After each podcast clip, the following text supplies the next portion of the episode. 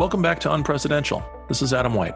Today's episode is a little different than the ones we've done in the past. It's in two parts. The subject is the House of Representatives' recent resolution enabling members of Congress to vote by proxy, and the federal lawsuit challenging the constitutionality of that rule. Now, to discuss all this, we're going to be joined first by two lawyers leading that lawsuit Chuck Cooper and Joel Alicea, the law firm of Cooper and Kirk, who are representing members of Congress and other affected individuals. And then in the second part of this conversation, we'll be joined by three scholars of Congress Kevin Kosar and James Wallner of the R Street Institute, and Michael Stern of Point of Order. In these conversations will walk through the constitutional and procedural and broader policy questions raised by this rule against the backdrop of history. Because whatever one thinks of this, it's truly unprecedented and it raises fascinating questions. We're going to begin with our conversation with Chuck Cooper and Joel Alicea. On May 15th, the House of Representatives passed Resolution 965, authorizing members to vote and build a quorum by proxy. On May 26th, members of the House, led by Congressman Kevin McCarthy, filed a federal lawsuit challenging the constitutionality of that resolution. As they say in their lawsuit, quote, sometimes the most telling indication of a severe constitutional problem is the lack of historical precedent for Congress's action. That was a quote from Chief Justice Roberts' opinion in the NFIB versus Sebelius case. The plaintiffs added, This is one of those times. There's a good reason that no Congress has ever done what the House has now purported to do in HRES 965. It is flatly prohibited by the Constitution. Now, to discuss this lawsuit and the constitutional issues it raises, we're very lucky to be joined by two of the lead lawyers in the case. Chuck Cooper is a founding member and chairman of the firm of Cooper and Kirk, one of the leading Supreme Court law firms in Washington, D.C. and the country. Chuck has an unparalleled career in constitutional law and government in Washington, D.C. He served in the Justice Department under President Reagan, leading the Office of Legal Counsel. He clerked for Justice, later Chief Justice William Rehnquist. And since his time in government, he's been at the forefront of constitutional litigation for more than two decades and he's joined in the lawsuit and on this show by his associate, Joel Alicea. Joel clerked for Justice Alito and Judge O'Scannlain of the Ninth Circuit. He graduated with honors from Harvard Law School, where he led the Federalist Society. And he too has been a leading figure in recent years on constitutional debate, writing articles for National Affairs and, and other publications. Chuck, Joel, thank you very much for joining us. Thanks very much for inviting us to discuss this very important case I very much appreciate your kind words of introduction. No, it's my pleasure. Let's jump right to the crux of the constitutional argument. You write, quoting a report from the Congressional Research Service, that the text of the Constitution itself envisions members of Congress meeting in person and voting in person, not through proxies or remotely. Could you describe for us what the House has done and why it's unconstitutional? Sure. The House has, again, as you mentioned in your introduction, for the first time in 231 years of American history since the first Congress, it has authorized one member of Congress to vote through a proxy, giving a proxy to another member of Congress, and not to actually attend the session of Congress physically, both to be counted towards establishing a quorum, which is constitutionally required before the House may do its business, as the, as the Constitution puts it, or to vote, to cast a recorded vote from the floor of the Congress. This is the first time it's ever happened. And it's, I guess, not a surprise to us anyway that it's never happened before, because the words of the Constitution are so pellucidly clear that the framers of the Constitution, both unamended and in several amendments, clearly contemplated that Congress would be what? A deliberative body, a deliberative body in a republic. You know, that, that wonderful story that every school child is taught, I, I hope still, certainly in my day, about the woman who asked Benjamin Franklin after the Constitutional Convention, what what kind of government have you given us, Dr. Frank? And she respond and he he responded, excuse me, A republic, madam, if you can keep it. Well, what was a republic? It was a form of government in which the people in distant places within this vast new American country would elect representatives through which they would speak in Congress and, and, in that deliberative body. and they would speak to that particular individual who, who was close to, to his or her constituents. This uh, redefines what it means to be a deliberative body in our in our view, where members of Congress, the electorate's chosen representatives, come to debate one another face to face in, in, in, an, in an effort to find agreement or consensus on those policies that are in the best interest of the country as a whole. This redefines it by allowing as few as 22 members of Congress, because each one under this rule is allowed to cast up to 11 votes his own and 10 proxy votes. So as few as 22 members of Congress can convene and a quorum be declared, establish law for the nation. Now, we're recording this by Zoom. A lot of business is being conducted in this country these days remotely. The House didn't pass this resolution sort of by coincidence, right? They, they passed it in the aftermath of, of the COVID 19 outbreak. But the crux of your complaint is that while we have the liberty to, to do our work tele remotely, Congress has to abide by the rules set forth in the Constitution. And so you walk through some of the specific textual provisions that point directly to place or presence or meeting face to face. What do you, what are the sort of the best examples of, of that? Joel, Chuck? On the textual provisions is that specifically your question adam yeah that's right what, what you yeah. in the complaint you go give many many examples of phrases in both article 1 and article 2 of the constitution where it involves say the senate let me jump in and i'll, I'll give you just two that seem dispositive to me and but keep in mind adam there, there, there's one provision after another. There's at least a dozen or 15 provisions that are equally clear in their contemplation that Congress meets, shall meet, and assemble in person. But here's Article 1, Section 4, Clause 2, right at the front end of the Constitution. The Congress shall assemble at least once in every year, and such meeting shall, and then it goes on. Here's an here's to my mind one of the most another one, and it, it it's it's the most dispositive or among them Article 1, Section 5, Clause 1. It states this Each House shall be the judge of the elections, returns, and qualifications of its own members, and a majority of each shall constitute a quorum to do business. But a smaller number may adjourn from day to day and may be authorized to compel the attendance of absent members blah blah blah. So if, if there isn't a quorum if a quorum doesn't show up a smaller number than a majority can actually take action to compel the absent members to come to the seat of government and to assemble and to deliberate exactly what what, what is contemplated in a republic and in a democratic society. Well, that's, a, that's a good example. Uh, joel others?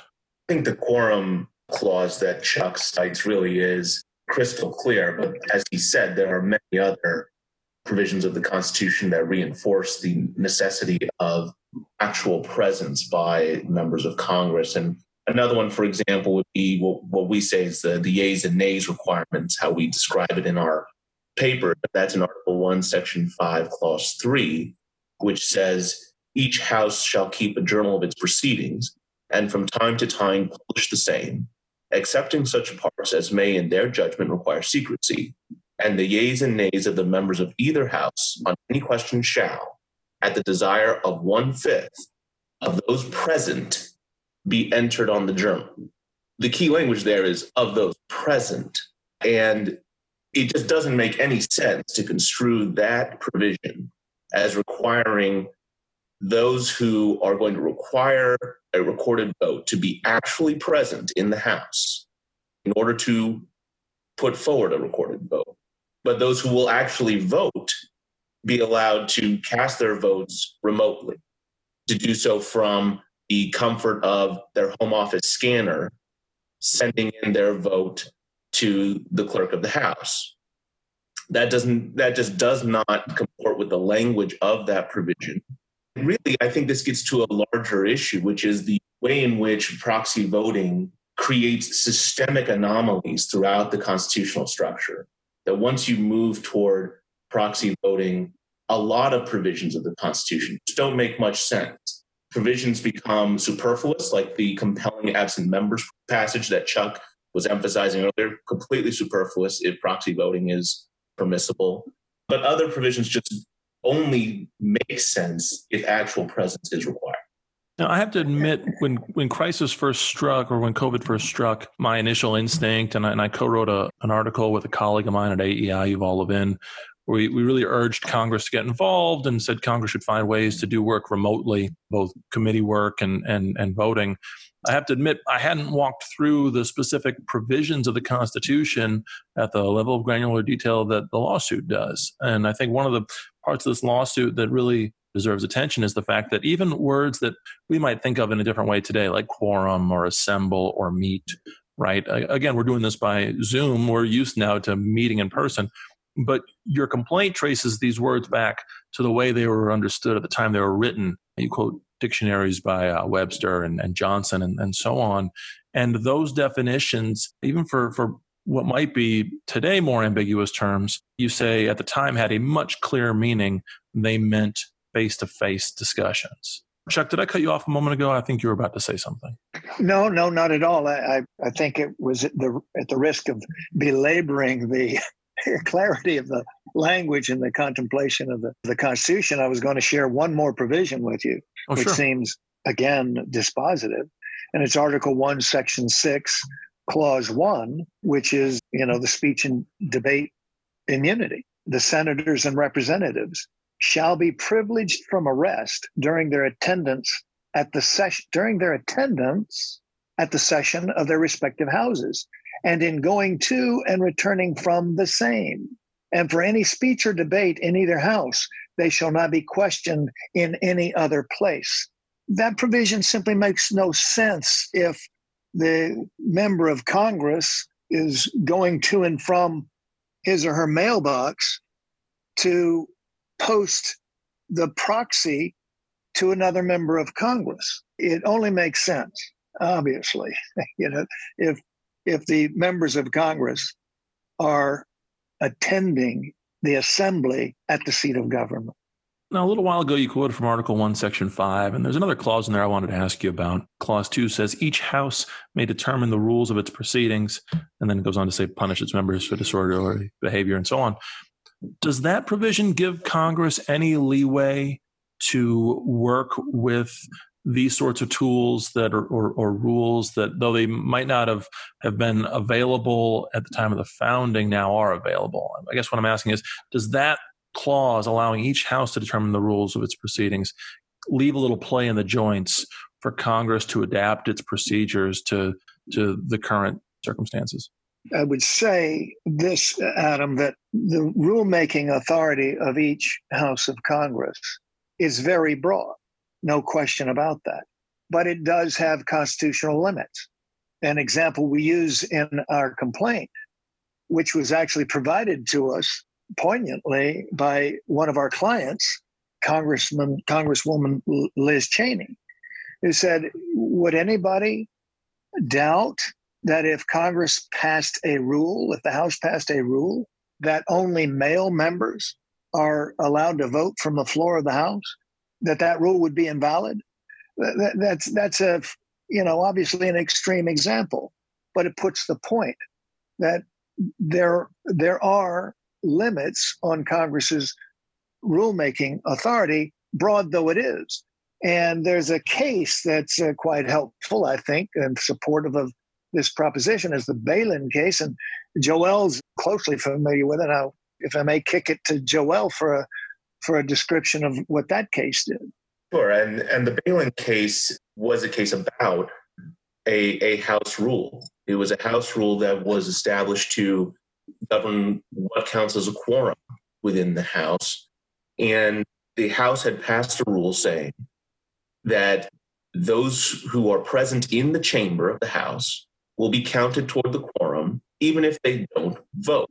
And previously, the practice had been only those who were voting on legislation would be counted toward the quorum. So you had a lot of people, a lot of members who would just hang back and not vote, even though they were there in, in the chamber of the House. House changed the rule to those members who were present but not voting. And this was challenged. The, the, whether, whether a quorum was present was challenged with respect to a bill that was eventually enacted. And the Supreme Court, while acknowledging the broad authority that the House has under the rulemaking powers that you just described, Adam, while acknowledging the breadth of that authority, went out of its way to, to make clear that the House's authority to, either House's authority to make its own rules is limited by other provisions of the Constitution, which it may not violate, and of course by the affirmative rights of individuals and members, which it also may not violate. In this instance, the, the House rule in Ballin did not violate any separate provision of the, of the Constitution. And therefore, the, the House rule was valid and the quorum was, was present in that case. Our point is this case is like Ballin in the sense it's a challenge to a House rule. But unlike Ballin, we have a House rule that is ex- explicitly barred by other provisions of the Constitution. There's a lot of history in this complaint, not just the case that you cited, but you detail other moments in, in history, in American history, where Congress was confronted with challenging circumstances. Uh, COVID 19 is new, but it's not the first pandemic the country has faced, and it's not the, the first crisis that's come to Washington, D.C. Could you give a couple of examples of those and just sort of describe real, real generally how Congress coped with some of those earlier emergencies that you describe in the in the complaint? Adam, sure, I'll take a take a shot at that initially here. As you point out, there have been many, many crises that have faced the country, and in particular have faced the nation's capital specifically, and have faced Congress as impediments or threats, very dangerous threats to a Congress meeting in person in the nation's capital. And yet there has never been a suggestion that we've ever been able to find that an individual congressman could vote, even despite the fact that that congressman was not in attendance. And to my mind, the most dispositive historical example, all of which simply go to confirm the language of the Constitution, but the most dispositive one comes from the very from the third congress while washington was the president while madison the father of our constitution was a member of congress while jefferson was the secretary of state and while hamilton was the secretary of the treasury and washington in 1793 during the yellow fever epidemic and by the way to set the stage Philadelphia was the seat of government at the time. This was before the government had moved to Washington, D.C. Philadelphia was the seat. The yellow fever had devastated Philadelphia. It had wiped out almost 10% of that city's population, 10%. Think of that. So the, the, the danger of yellow fever was orders of magnitude greater than the dangers that we face today, despite how extraordinary those those dangers are and how serious we have to take them. So it was orders of magnitude worse.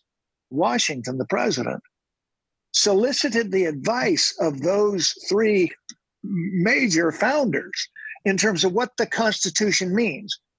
Does it empower the president to assemble the, the Congress, the members of Congress, at a place different from the seat of government, at a place different?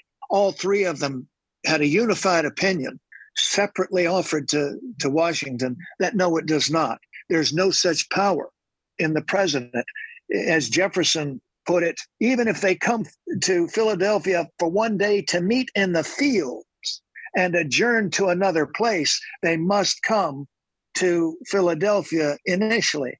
And no one suggested that they could avoid assembly altogether by mailing in their votes or offering proxies giving proxies to other members to you know minimize the threat you know we've, we've heard a lot about technology and the fact that yes we have technology now that we're using right now to meet I guess, in, in a sense of that word, virtually.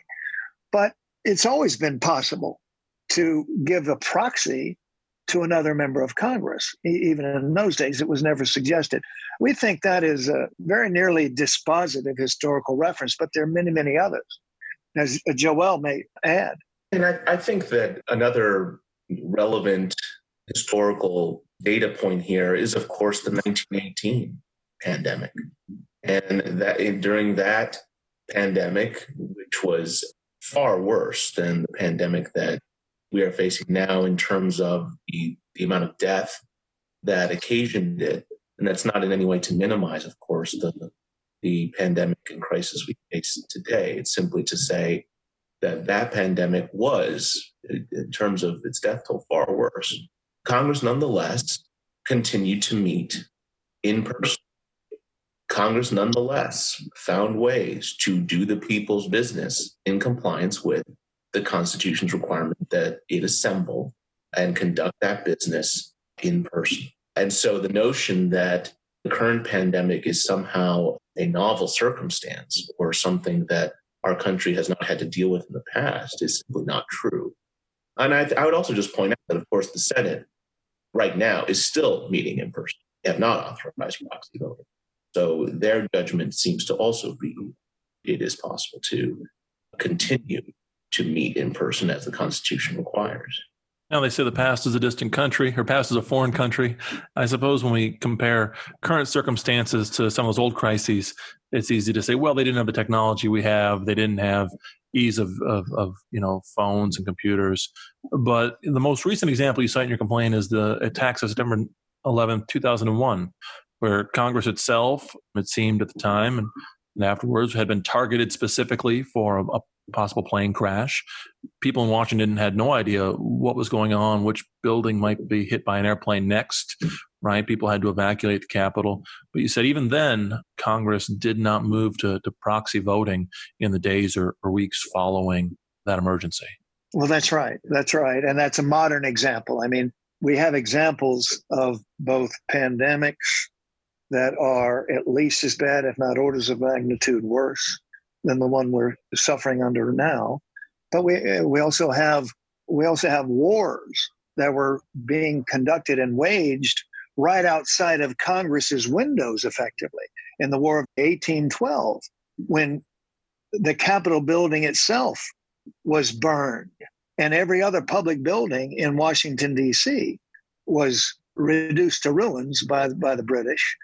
Congress met in Washington D.C. in a hotel for three different congressional terms. But you, you mentioned 9 11, a modern example, and one that all of us on this call, I'm sure, you know, are old enough to remember very, very vividly. I don't recall there being any discussion about the possibility of Congress meeting remotely somehow through some te- uh, technological means or through proxy voting. And there was a lot of talk about continuity of Congress, continuity of government, and the and the kind of measures that every Congress contemplates as you know where the seat of government will be moved on emergency basis, on a temporary and emergency basis. Recently, fairly recently, a few years ago, it came to public light that the Greenbrier Hotel in West Virginia had full bunkered facilities, and that was going to be the place for Congress to meet in the in a in a situation where it was impossible impossible to meet in Washington D.C. So Congress has always contemplated the type of exigencies that could force it to assemble at a temporary and emergency seat of government. But Congress has never contemplated that it would assemble from its own recliners in its own home in each home of every member. And I just want to add to that, if I may, Adam, that you led into the 9 11 example by discuss, discussing how it's a modern example compared to uh, the past and that there are technological changes that have occurred.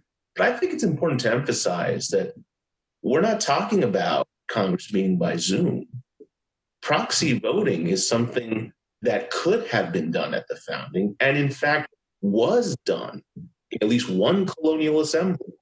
Right. So this this is not something that's the result of some modern technology. It was a method of voting that could have been done at the founding, certainly during the 1793 epidemic, and was not done. And that silence, I think, speaks very loudly. That's a good point. Let's talk a little bit about the mechanics of a lawsuit like this.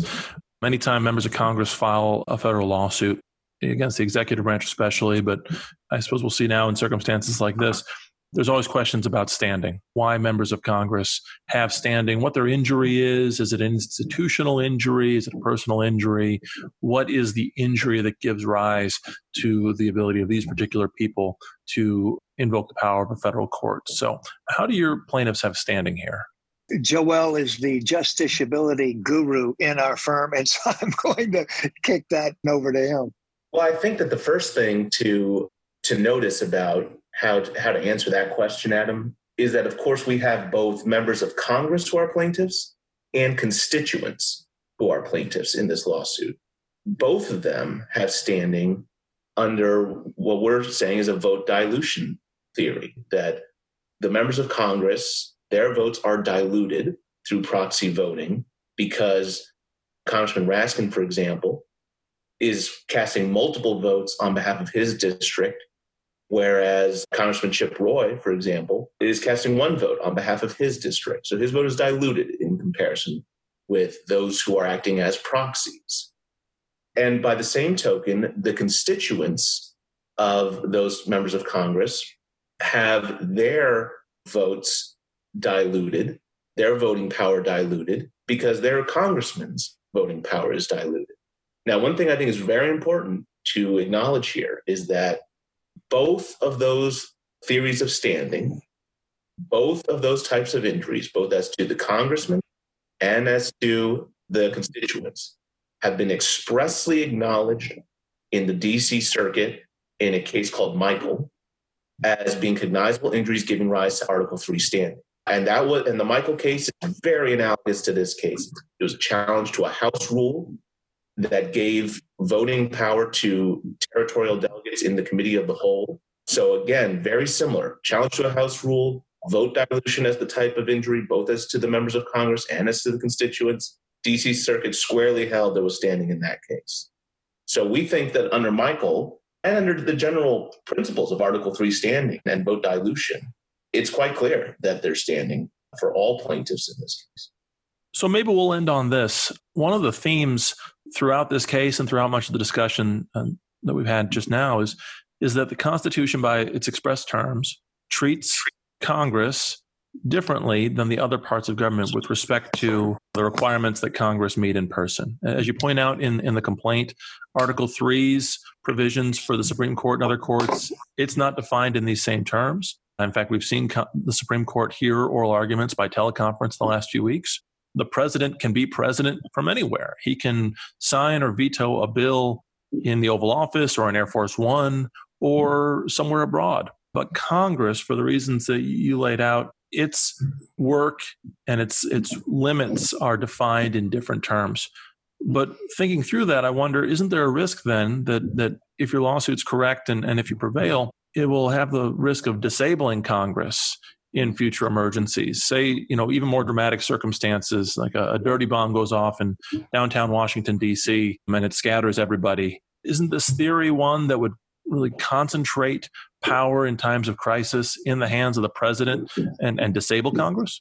I don't think that is a new risk, a risk that isn't baked into, if you will, separation of powers that our founders provided to protect our liberties the framers themselves recognized that there must be energy and and independence in the executive because because no deliberative body could respond with the kind of immediacy to urgent situations. That's why the president is commander in chief. If the dangers that uh, face the nation are from without, from enemies. I also think that Congress, again, I, I come back to one of the points I made initially, which is that it was designed by the framers of the Constitution as a deliberative body in a democratic society formed as a republic, one in which the people themselves were heard through the voices of those they elected from the distant parts of this country to express their views in the nation's capital and, and in that law lawmaking legislature yes, there are going to be times when that assembly cannot take place, at least at the seat of government. It may have to move to a hotel somewhere else in Washington, D.C., as it did in the War of 1812. It may have to move to the Greenbrier or whatever the new top secret location is for Congress to reconvene in an emergency like you're describing. But Congress will go on. And uh, the Constitution, we believe, and we're earnestly advocating to the courts, the Constitution requires that it go on the way it was uh, established and the way it has for 231 years, and that is through actual assembly of the members. I'll just add to that a couple points. Uh, insofar as the concern raised by your question is that it would be hard for Congress to meet somewhere other than the seat of government. Congress may, and in fact has, provided for its assembly outside the seat of government where circumstances require it. And, and I think tellingly, that statute, which is currently in the US Code at 2 USC Section 27, was enacted by the Third Congress in the immediate aftermath of the 1793 pandemic epidemic mm-hmm. rather. So the, the third Congress, faced with the scenario they confronted that they could not assemble at the seat of government because of the contagion, provided for that contingency in the future and did not limit that contingency to contagious disease, but to other circumstances as well. And the, the second point I would make is if your concern is instead, well, wouldn't the president just have immediate institutional advantage in, during a crisis in addition to the points that Chuck made, I would also add that we point out in our brief and in our that President Lincoln, at the outbreak of the Civil War, did convene Congress almost immediately, even though he had to take some immediate, decisive, and truly extraordinary actions at the outbreak of the Civil War, such as suspending the writ of habeas corpus. And yet he almost immediately convened Congress. Now, why is that? It's because there are because our Constitution is not just a bunch of rules, but it is situated within a broader political and societal context. And the president needs Congress during a crisis because only Congress can provide the president with certain authorities. And that gives a political and institutional incentive for, for the president to rely on Congress in, in those types of situations. So I, I, I think that there are there are reasons, practical and other institutional, institutional reasons, why that concern that you're raising is unlikely to obtain. Now, as I said a little while ago, when COVID 19 first struck, you know, I, I immediately thought, well, Congress needs to do its work remotely. I have to say, the issues you've raised in your complaint and the research that you cite in the complaint has really made me go back and rethink a lot of that and challenge a lot of my initial assumptions. And so um, I appreciate the, the research you've done, and I, and I also appreciate you taking the time to discuss the lawsuit with us here on the podcast. If I may ask, what are the next steps in the lawsuit? We're recording this on June 4th, Thursday, June 4th. So our audience won't hear it for a few days. But as of as of the time we're taping this, where does the case stand procedurally? We have filed not only the complaint, we've we've also filed an amended complaint literally within 48 hours of our initial complaint because our initial complaint was filed before a proxy vote had actually been cast. We filed our amended complaint immediately thereafter, adding a number of new plaintiffs, particularly new members of Congress who added their names to the complaint, but more importantly, a new constituent plaintiff from a district in Florida where the member of Congress had voted through proxy. And that constituent plaintiff has advanced a separate new claim to the effect that the authority to vote in Congress that the constituents of the member who gave his proxy delegated to that member is not itself delegable by that member to another member through proxy. So we now have both the dilution argument and this what I would call the non delegation argument in this different non delegation context than we're familiar with. And we have filed as well at the same time a motion for a preliminary and permanent injunction. And so the next shoe to drop, if you will, in the litigation will be for the House, represented by its general counsel, Doug Letter, to put in their opposition to our motion papers for preliminary injunction. And that's due in, I think Joel will have to fill in the blank, but it's it's due quite soon, two or three weeks now. That's right. On, on June 19th, their response is due. Well, we'll look forward to further developments in the case. But in the meantime, Chuck, Joel, thanks for joining us. Thank you. Thanks very much, Adam, for having us. And we appreciate it very much.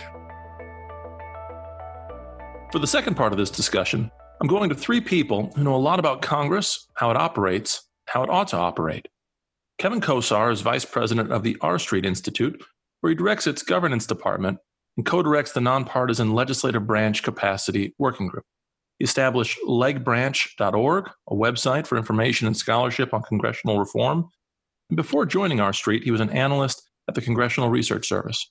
Michael Stern is a lawyer specializing in issues related to Congress, including congressional ethics, elections, investigations, and lobbying. He previously served in both houses of Congress.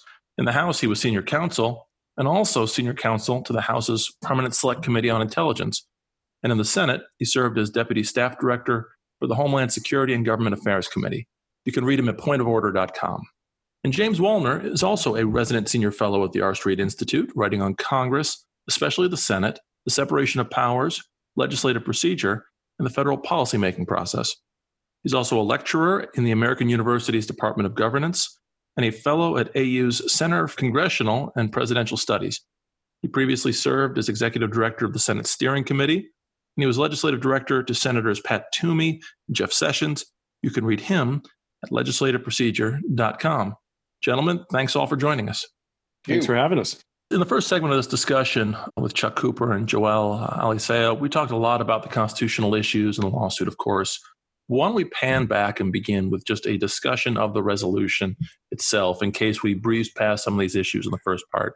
James, can you give just a general description of HRES 965, uh, what it is, and how long it's in effect? Sure. The, the House approved the resolution HRES uh, 965 on May 15th. It authorizes proxy voting in limited circumstances.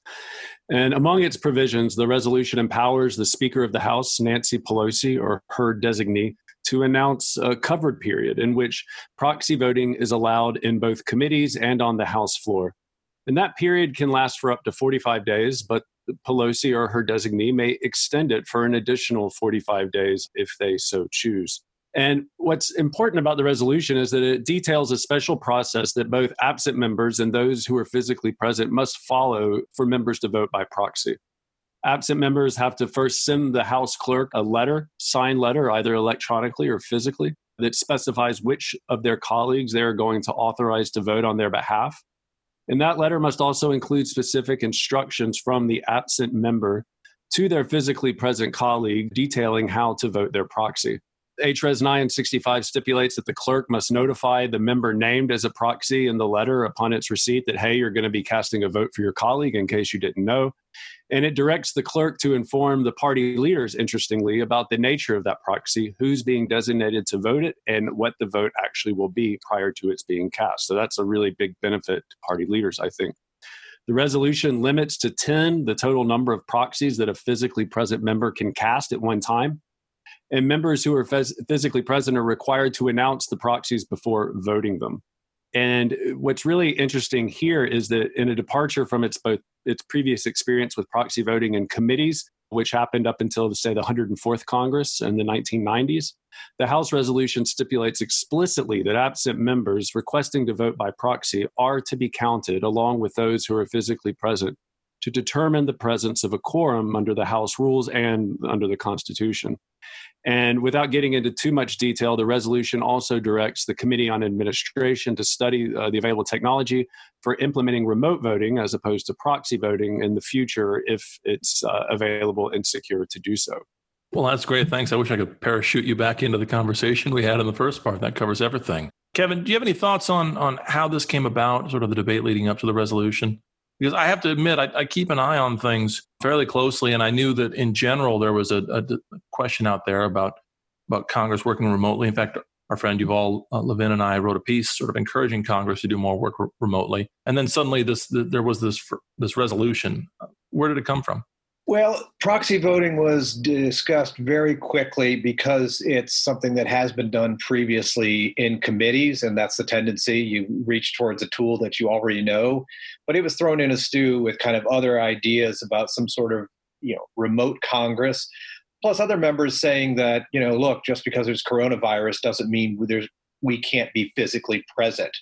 And early on, both the Democrats and the Republicans were kind of hesitant to say, let's abandon the Capitol because we're afraid. They wanted to put on a proud face, and each party had a little bit of competition with one another to be that proud face. But eventually, as the coronavirus situation got worse, the talks really heated up about how they could rig up something to enable them to operate. Unfortunately, something went wrong early on because the talks very early quick being bipartisan and this very much became a house majority democrat position to go the proxy voting route.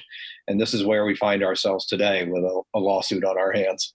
Michael, you served in Congress on September 11, 2001, both years before and, and years beyond that. And there were discussions about continuity of government then, of course, in the aftermath of that attack. How should we think of, of this new resolution with respect to the discussions that were happening years ago?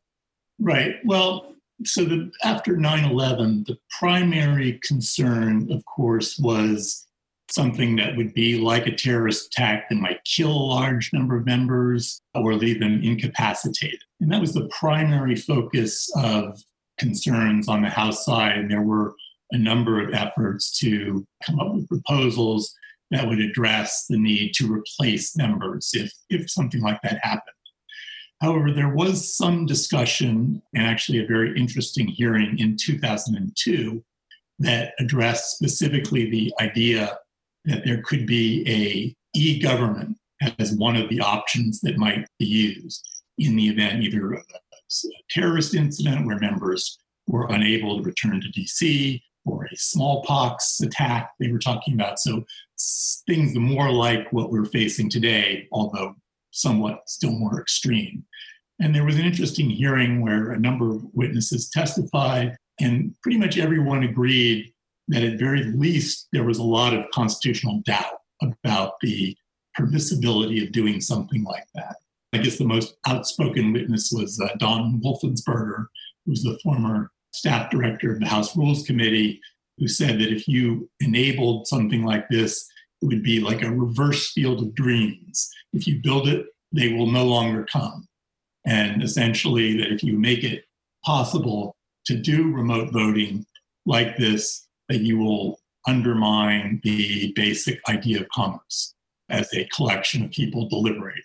Well, that's a point that came up in, in my conversation with the lawyers earlier, actually, just a little bit at the end, and maybe we'll return to it here. But, you know, there's both sort of the technical legal debate about this, these resolutions, but of course, that's all sort of, it is informed and it ought to be informed by just our general sense of what it is that Congress exists to do, right? How institutionally it ought to go about its work, because the ways it go about it goes about it, its work ultimately inform the the work that it, it produces. Now, now, Michael, you, you spoke in terms of constitutional doubts.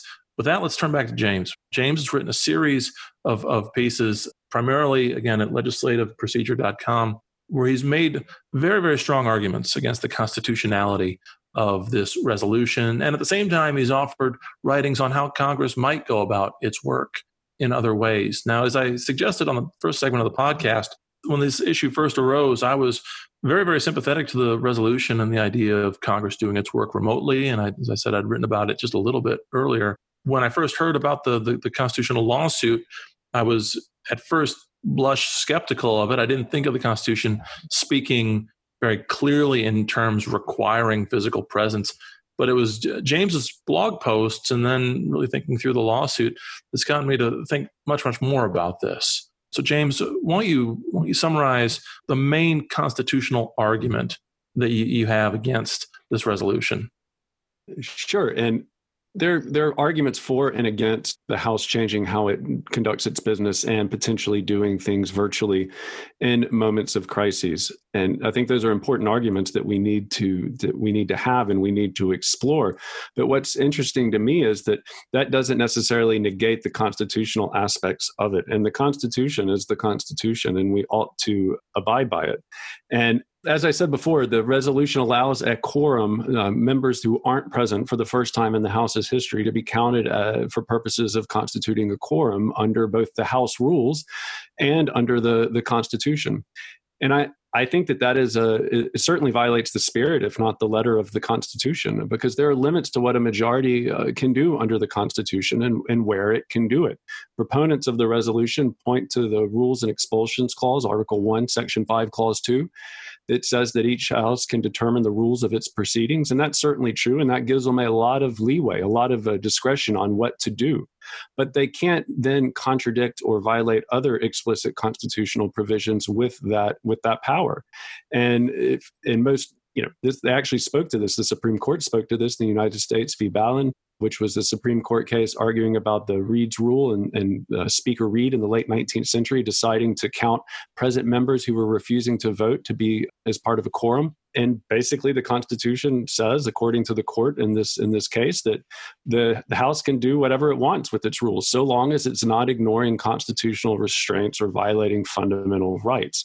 And that's the the, the case here as i see it because if you read the, a lot of other provisions in the constitution it's qualifications and quorum clause article 1 section 5 clause 1 it requires that a majority of its members are present so that the house can can conduct business and you know present well what does that mean? I think there's a long history uh, both in american history and parliamentary history and english law on what present means. But you if you look at the meetings of congress clause the congress shall assemble at least once in every year and such meeting shall be on the first monday. If you look at the house journal clause it requires one fifth of the members present to order a recorded vote. If you look at the adjournment clause, Article 1, Section 5, Clause 4 says that neither house during the session of Congress shall, without the consent of the other, adjourn for more than three days, nor to any other place than that in which the two houses shall be sitting. Even if you suggest that maybe House members are present who are voting by proxy or virtually, that certainly doesn't mitigate the fact that they are not meeting in the same place that the Senate that is physically present is meeting at that time. That that strikes me as a violation. And so, and then you have other provisions where House members are protected in traveling to and from sessions of Congress. Does that mean that you know traveling to and from your base basement that you're protected? I'm you know i'm not so sure. So i think that the constitution does speak to this. I think that the house members the framers of the constitution and the people who ratified it could, in fact, envision a scenario whereby members who were not present would cast votes via the mail, for instance. It's not a technological issue that was unknown to them, and that they thought that people getting together and doing their job and deliberating was something very, very important. And it would allow them to transcend their kind of narrow parochial views and, and, and achieve what Madison calls justice and the general good.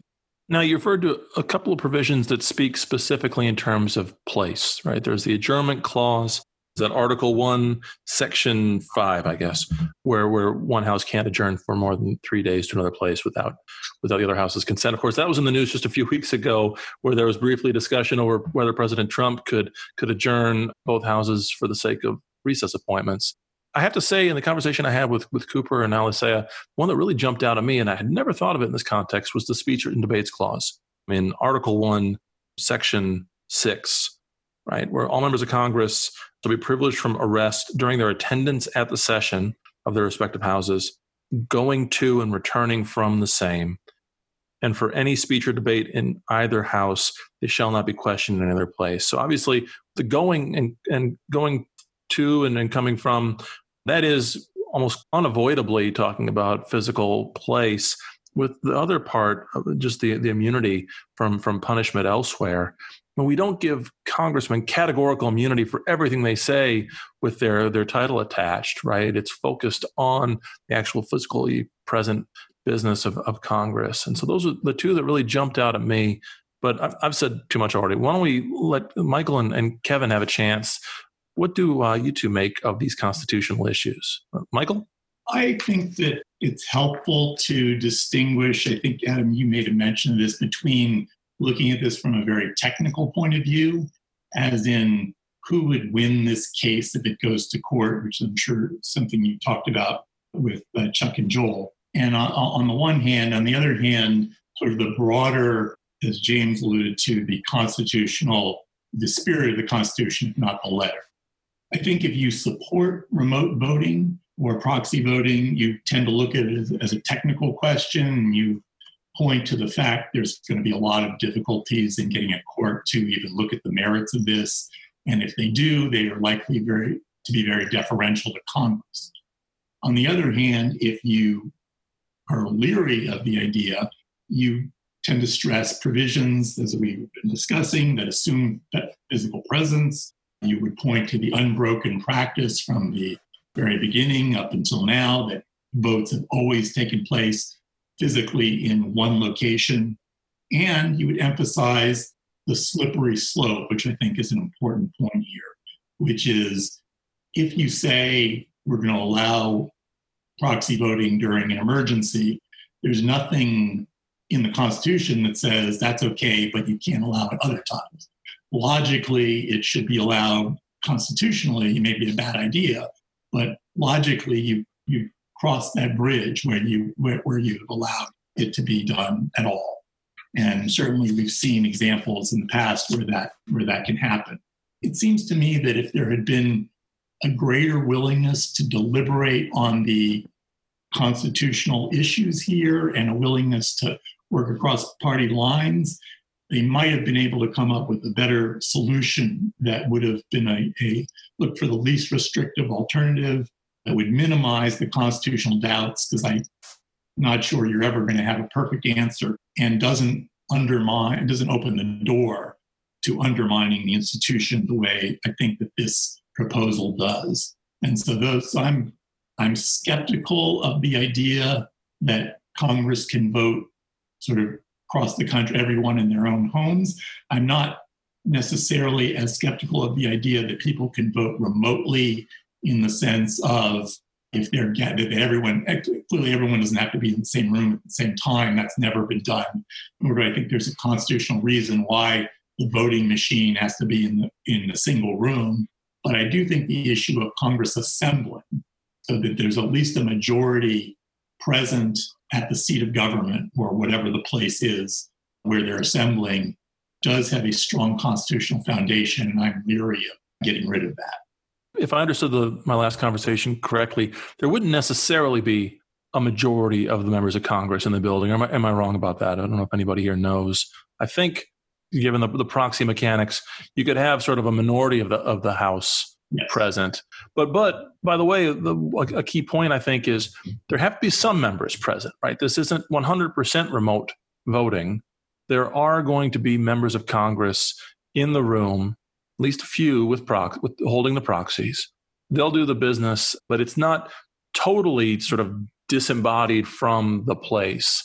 This isn't sort of a giant 435 member Zoom call, right? That's the I think that's the distinction here that makes this resolution so problematic in, in my in my mind because it explicitly allows it explicitly states that a majority of members under the quorum clause and under the house rules constitutes a quorum even if they're not present. So it allows a plurality present plus a majority not present to be counted.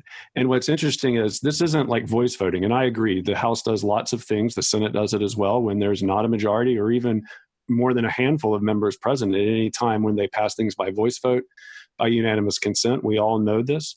But that's a little bit of an ambiguity what this resolution authorizes that for a plurality of members to stand up it creates the possibility where a plurality of members stand up on the floor and say i'm here and all these other people aren't here. We are going to record their votes and it's going in the record and the house is saying officially we agree that a majority of members is not here and we're still conducting business. And that is something that has never happened before and i think it's problematic under the constitution. Evan would you like to jump in? What are your thoughts on this so far?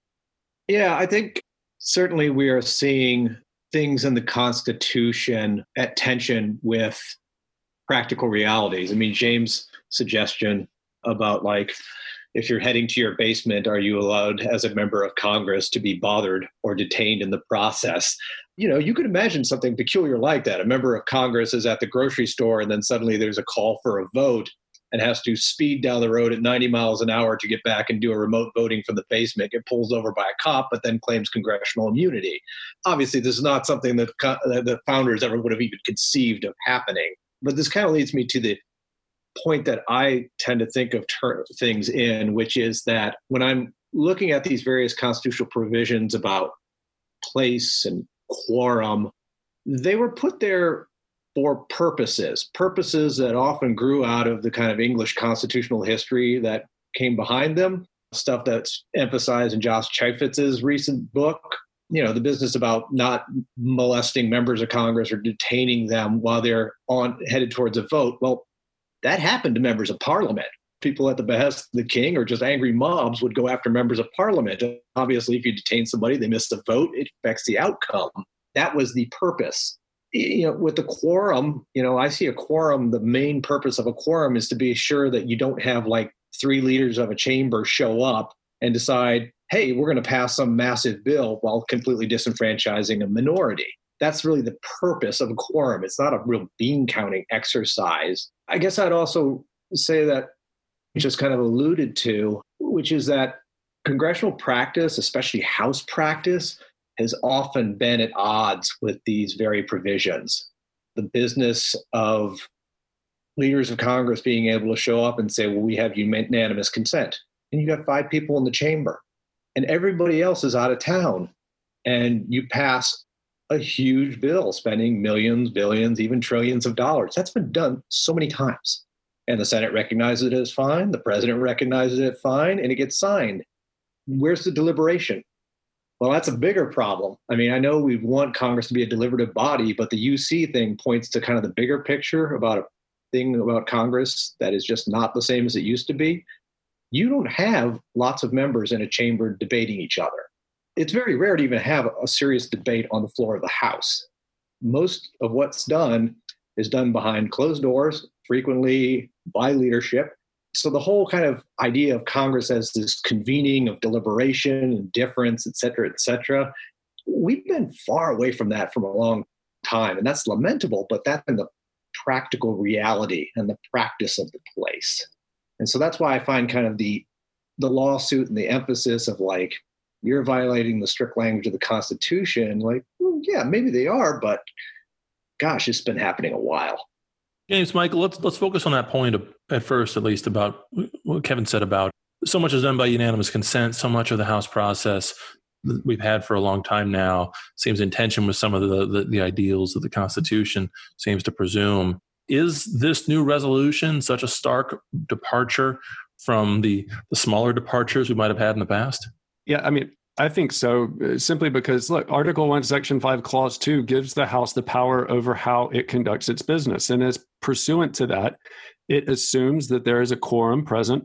It can decide how they want to go about counting that quorum. They can say only members who are present and voting can be included in that quorum, or they can say all members present, which is what Speaker Reed did in the 18, on late 19th century. All members present, regardless of whether or not they vote, are going to be counted as part of that quorum that's exercising discretion under that provision of the Constitution. What's interesting about this provision is that it says that a yay nay vote in which a majority is not present counts as a quorum. And the Constitution is very clear. It says you need a majority of members present to have a quorum to do business. A yay nay vote, the provision there says that one fifth of the members present can request a yay nay vote. Well, if the one fifth of the members present uh, and the members present are only a plurality, well, then you don't have a quorum present and then you can't do business. And then if you then enter into the record, into the journal, the votes of the members, when you haven't had a majority quorum present, when you put all these things together, that is an explicit violation in a way that doing a voice vote. And I agree with Kevin. I'm, I find it uncomfortable. I think it violates the spirit of the Constitution. When you pass things by UC, But I think the simple fact of the matter is, if you look very technically at the question, that one of those is allowed, and it's you know it may violate the spirit, but it's certainly not contradicting the the letter of the law. But the other one, I think, explicitly contradicts the Constitution. And I think if we want to recover the spirit of the Constitution, the first place to start is by honoring the letter. Michael, Kevin.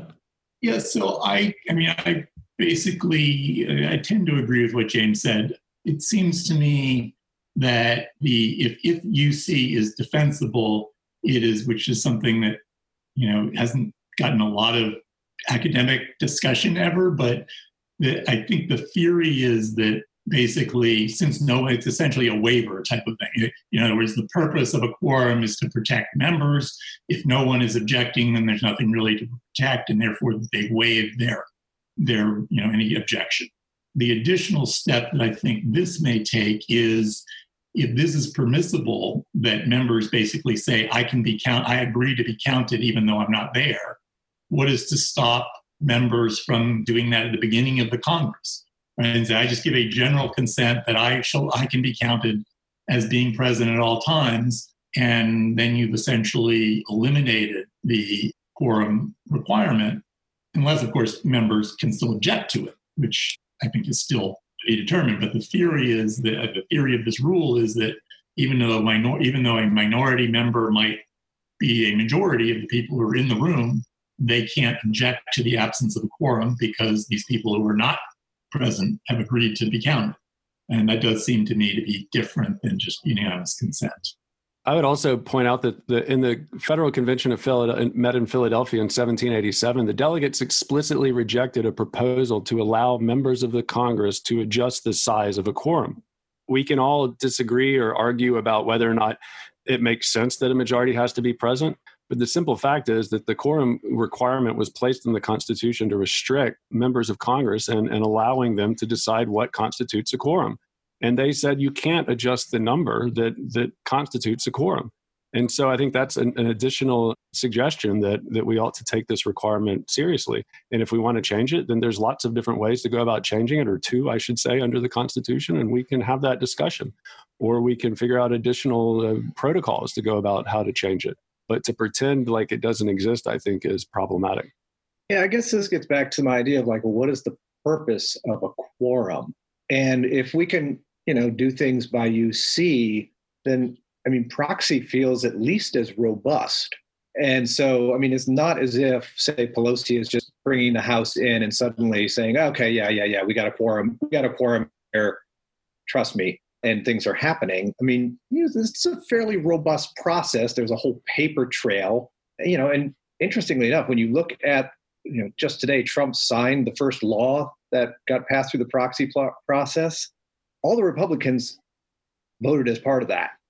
So, despite the fact that they're suing and saying it was illegitimate, they participated in the process. And so, yeah, I mean, it's 400 and some odd people on record saying yay or nay. So, you know, it feels to me like that spiritually at least hits the idea of what a quorum is supposed to do, which is to, again, ensure that a small minority of the body doesn't get together and suddenly stick something through. I think, though, on the House bill that passed via this uh, under this new resolution, only 70 members were absent. So, I, you know, I don't think that the resolution in and of itself is problematic. I think the problem arises when a majority isn't present, and under the resolution, the House still conducts business, and that hasn't yet happened. So, you know, but I, I agree with you. I mean, I think that there are lots of different reforms. There are lots of different reasons why the House ought to operate in different ways and why they ought to change how they currently operate. But I, you know, I just think that they ought to do that under the and pursuant to the Constitution. And, and, one, of, one of my friends who's pretty sharp on House procedure pointed out to me that the recognition of a quorum is up to the chair. And, you know, uh, since 1890 and Thomas Reed being able to say, like, I'm the chair and I say they're, they're present, they're present. and that, that that strikes me as one of those practices that certainly has invited. You know, well, so long as they are actually present. Forums. no, no, no, no chair has ever claimed the authority to count someone in Topeka as being present in the House floor. They always had to be present. The question is under Article 1, Section 5, Clause 2, did the House exercise its discretion to say present meant present in voting or just present being present. And I think that's the key distinction. Now, I want to get back in a minute to the lessons of history here, but let me just raise one distinction and see if it makes a difference for the way you three are thinking about this. I think this debate over the this this particular resolution and the broader debate about Congress, it's it's intertwining two themes that are related, but they're separate. One is proxy, right? One is proxy, namely the House doing its business, even though certain members are not directly engaged in the business, right? You could give you could be a member of Congress and give somebody your proxy and still be in the room, right? You could, I mean, maybe I don't know about the specifics of this resolution, but they could do another resolution where members sitting there in the room could all give their proxies to other members, right? So they could be physically present, but still have sort of exempted themselves from the act of voting. On the other hand, you could have remote participation without proxy, right? They could have a process by which some members are there in the room and the rest are not physically present, but they are all dialed in on a giant Zoom conference on a giant screen and they're all paying attention and they all end up directly participating, albeit over a wire. Now, the distinction cuts both ways, right? I said earlier, I think one of the things to be said for this rule is at least it does keep some people in the room, though the action is still happening in the house. It's not that everybody is totally remote. But the, the, the, problem, of course, is the proxy, right? The fact that people have sort of removed themselves from active participation in the actual business. So let me just raise that distinction and ask what's the real problem here? Is the problem that they are not physically present, or is the problem that they've given a proxy to somebody, regardless of their physical presence? Or do you do you reject my false choice between these two problems? Maybe they're both problems. I would say that there are two issues here, at least two constitutional issues. This is the way the Senate Permanent Select Committee on Investigations looked at it anyway when they analyzed it. One is, is there a quorum? Is, is there, have we satisfied the number of members needed to do business? And the second is, where does Congress sit, right? Or where is it allowed to sit? It seems to me that remote voting and proxy voting are the same for the second question in terms of where Congress sits. For the question of the quorum, though, I think proxy voting is worse because it's not a question. And I think there's a little different distinction you were drawing, Adam, but the they're really allowing the proxy vote to be used for two separate purposes. One is be used to vote yay or nay on whatever the measure is. And the second is allowing the member to be counted as part of the quorum. I think you can separate those. And for purposes of counting them as a quorum, that is where I mean, if you have if you have people on a Zoom call and everyone is voting, you can at least see they are in fact participating, they're there. And it's harder, I think, to argue that you don't have a majority doing business than when really the, the agreement is simply what the proxy says is simply I agree to allow them to count. And I think that that is analytically distinct and makes proxy voting more or less defensible for purposes of the quorum clause issue. As you point out, there's also a distinction between that and the question of giving your proxy to vote, which I think could be yet another, could be a third issue depending on how much discretion is given. So if, if the member is simply saying, the member is saying, I want to, I know what the measure is, and I'm telling you to vote yes or no on it, and the proxy holder has no discretion at all, including the discretion not to vote, which is another issue. But you can argue, well, the proxy holder is really just like a voting machine there, right? And that doesn't really add an additional issue. But if there's any discretion whatsoever in the proxy holder, including what happens the proxy holder just misses the vote by accident or chooses, I'm not going to vote, that does raise a different agency type issue that I think makes it more problematic. Yeah, the proxy process very quickly got the ire up of Republicans because when it was used by committees in the Democratic near permanent majority of decades of yore, it was fairly frequent that you would have powerful chairmen in committees who would basically demand other people's votes and to be allowed to cast them on certain things.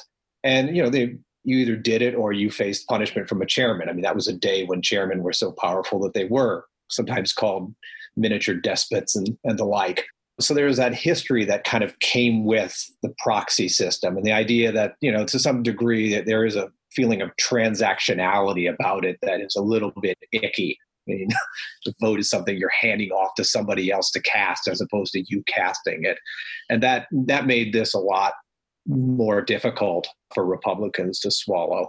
Yeah, and I think just you can set aside the constitutional concerns and ask whether or not proxy voting or, or remote voting or voting in, in absence or not around one another is a good idea. I think that's also a very good debate to have.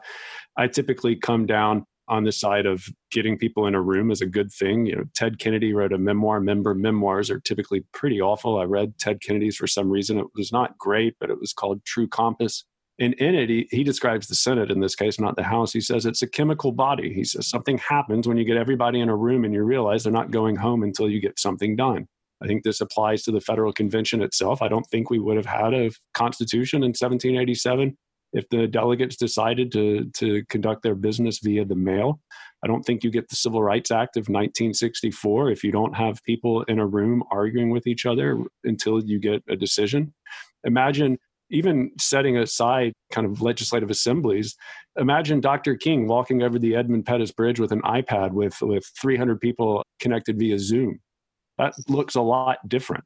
It looks a lot different than what actually happened. I don't think that leads to the, the Voting Rights Act of 1965. Politics is about people showing up and participating in an activity. And I think that that's something that is harder to do when you do it remotely. You can record podcast remotely, you can do lots of different things remotely. But I think that the act of a representative assembly is one of those things that you can't do remotely. Maybe you can conduct some of its business in terms of committees in different ways, but the actual formal place where people go to adjudicate decisions at the end of the day, where they resolve all their controversies, whether or not the committees acted one way or another on the House and Senate floors, I think people need to show up to do that. This really is, for me, I think, the, the best argument in favor of the lawsuit. It's not strictly legal or legalistic, but I think it does help to inform interpretation of the terms, right? We in, in the last conversation and in the lawsuit itself, it draws distinctions between, say, the text of Article 1 and the text of Article 3. Article 3, with the judiciary uses, really none of the same place based terms that Article 1 arguably does. And yeah, the court does do its work together most of the time, although they're not doing it together right now, right? They're doing it remotely. But if the work of a judge is primarily just applying legal theory to to the case at hand, and that's a much different, that's an entirely different podcast argument but you know you can make an argument about the work of the court really can be done in separate quarters and, and they come together through their writing. Of course the executive branch at least in, in the presidency the unitary executive is one person. He's the action he takes as president whether it's as i think i said yesterday or in the, in the first segment he takes in the oval office or on air force one or overseas it's it's still the president. He's still the president. But congress, congress a collective has, body right is as james said we want them to legislate in a process that promotes deliberation, often compromise, moderation. Right. And the executive branch is about the application of expertise, at least in theory. The judiciary is about the ev- evocation of a, of a higher authority, again, at least in theory. The legislative branch is about the application of bargaining and negotiation and persuasion. And I would also add that Congress has authority over how the executive branch conducts its business, and Congress has the authority over how the Supreme Court conducts its business. And Congress has, to a large degree, authority over how it conducts its own business. And one of the exceptions to that, I think, are the different clauses that we've mentioned in Article One that don't show up in the other articles. Now, let me let me just raise one other question about the the text and and being informed by history.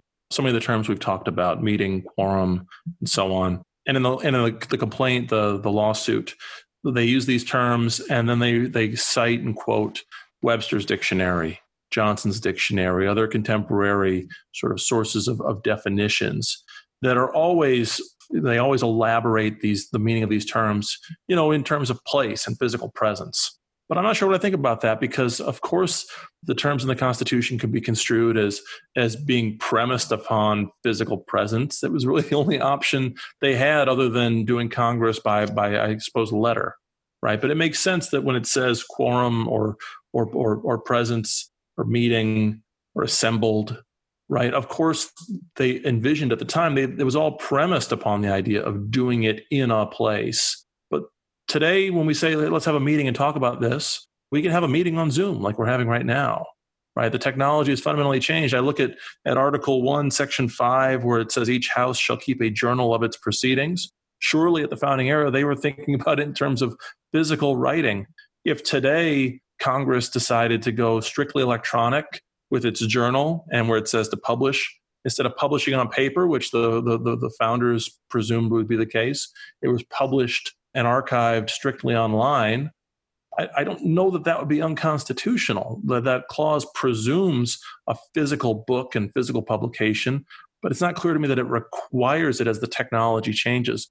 And so that's my biggest doubt about the lawsuit is I look at these other terms which surely in their time were presumed to involve a physical place but our communications today don't necessarily require that. It might degrade the conversation. to be a shame if Congress became a giant Twitter feed. But as a matter of law, I think there is a distinction between what the text presumed and, and, and what the text actually requires. Or am I just totally off base there? No, I think, I mean, that's as much of a strict constructionist as I am. You know, technology just creates possibilities that one would have never imagined. I mean, these days, that the president can sign a law without being physically present with the law, to do it by this electronic pen from a distance. Like, is he really signing that law? I mean, he you holding an implement? Not really, but nobody's ever said that these are not actual laws because this electronic pen is being used and then when you get into other areas of law which you know far better than than i i mean goodness i mean there's all sorts of technologies that allow people to peer inside authorities to peer, in, peer inside people's homes you know or to seize electronic files you know this was inconceivable by the founders but it can be done so is it constitutional not constitutional i mean it, it's it's inevitably going to invite a debate and i kind of would hope that these debates over whether something is constitutional or not would kind of go back to the whole purpose. I mean, if the plain language can't clarify the answer, then let's focus on the purpose. And I can say that when it comes to my reading of history, is that when it comes to quorums and requirements of people showing up and all that sort of stuff, and not having the House and the Senate in two different places, it was really focused on basic things like show up and do your job, make sure it's a majority and have some level of transparency in what you do. And those are kind of broad goals. And the way they did them back then, you know, they had far fewer options here. I mean, now, yeah, we can get 435 people together online. You could see their faces. You could do digital technology to recognize their faces. And, you know, they could argue for days on end until they pass out. And then they could ultimately take a vote. And it wouldn't be the Congress that we kind of learned about in school and have known all our lives, but would it be a Congress that is fundamentally not doing what it's supposed to do? Mike, James? So I think the distinction that you are pointing to is an, is an important one. It makes it makes this a very difficult issue. There are a number, I think, of important values that underlie the idea of Congress assembling but there's, I think, a legitimate question of can you take those values and read them into the constitutional text in a way that you know constitutional lawyers can say this is, or even worse, courts can say this is unconstitutional and we can strike this down. I'm very dubious of that, and, and in fact, I'm quite sure that the courts, at least in response to this particular lawsuit, are not going to strike down the uh, proxy vote. But Congress itself, each house itself has an obligation, I think, to look at these issues, which are of a constitutional dimension, even if they're not, even if it's not a strictly yes no type of answer as to whether you can use this type of technology. And I think if they did that, the result, even if they got to the same place, would be a lot more legitimate and perhaps thoughtful than the way they've gone about it. And, and it also seems to me there are less restrictive alternatives than what they've used um, that could satisfy these legitimate safety concerns without getting into so many constitutional problems. So, so my concern goes really to sort of the quality of constitutional deliberation that has taken place in, in taking this step. And I think the, the thought has been we've got an emergency, we've got to do something quickly. It's just for this just for this, you know, this ride and, you know, ticket for just one ride only. And things like that have a tendency to, to not be that way. So that, that's my main concern. Yeah, and I think I agree on the court. I mean, in 1892, the last time the court weighed in on this issue and decided to, Notably, it wasn't a section of the House taking issue with another section of the House. It was somebody who was importing some some products under the Tariff Act of 1890 being against someone who was charging them a higher duty than they thought was was warranted. And the issue was the law passed, the Tariff Act of 1890. And so, therefore, the court was trying to resolve a dispute between these two parties. I think it's a completely different issue when the court is being asked to resolve a dispute between uh, different House members. And I think, in addition to that, it's unclear. I'm not sure I agree that the court has the authority to enjoin an officer of the House. The court doesn't, it doesn't strike me as the court has authority over over what the officers of the House do. Only the House has that authority. The court isn't the emperor of America. With regard to the location, I think I take your point. I think that there are a lot of things that certainly technology changes, but I think that this is something that the technology hasn't changed. Like they could have conducted business differently in the 1780s, and they chose not to. In the 1793 yellow fever epidemic, this is something that decimated the population of Philadelphia. 25,000 people fled the city, over 5,000 people died. It was approximately 10% of the population. Alexander Hamilton gets yellow fever. James Madison's wife, Dolley, her first husband, and her youngest child die of yellow fever. Congress is scheduled to come back to this city because the Constitution requires them to come back to that city the 4th of December. And so George Washington writes Madison, he says, Hey, Jimmy, what do I do here? Can I convene Congress somewhere else? And Madison says, no, you don't have that authority. Only Congress has the authority over where they convene. They have to meet to exercise it, and then they can meet wherever they go to convene. And George Washington writes Jefferson, he says, Hey, Tommy, what do you think? And Jefferson says, Mr. Madison happened to come here yesterday. And after the receipt of your letter, I proposed the question to him, and he thinks there was particular caution intended and used in the diction of the Constitution to avoid giving the president any power over the place of meeting. We know that the location of the Capitol was an extremely sensitive issue and during the early republic, and I submit it would be an extremely sensitive issue today if it was still an open question. And the reason why is because you have to meet there. If you don't have to meet there, then the location of the Capitol doesn't matter. And they could have conducted their business via letter. George Washington says, Hey, Jimmy, can I send a letter to all the different members of Congress and say, Hey, can you meet here instead? And Madison says, No, that doesn't suffice. And I think that whether it's letter, whether it's Zoom, I think the technology is the same, which is it requires people, it allows people to communicate via distance. And the framers thought that that wasn't allowed with regard to Congress and where Congress sat. Well, I want to thank all three of you. You've given us, our audience, a lot to think about. Michael Stern, James Wallner, Kevin Kosar. Thank you all for joining me today. And thank you to our listeners. Please join us again the next episode of Unpresidential. Thanks very much. Thanks for having us.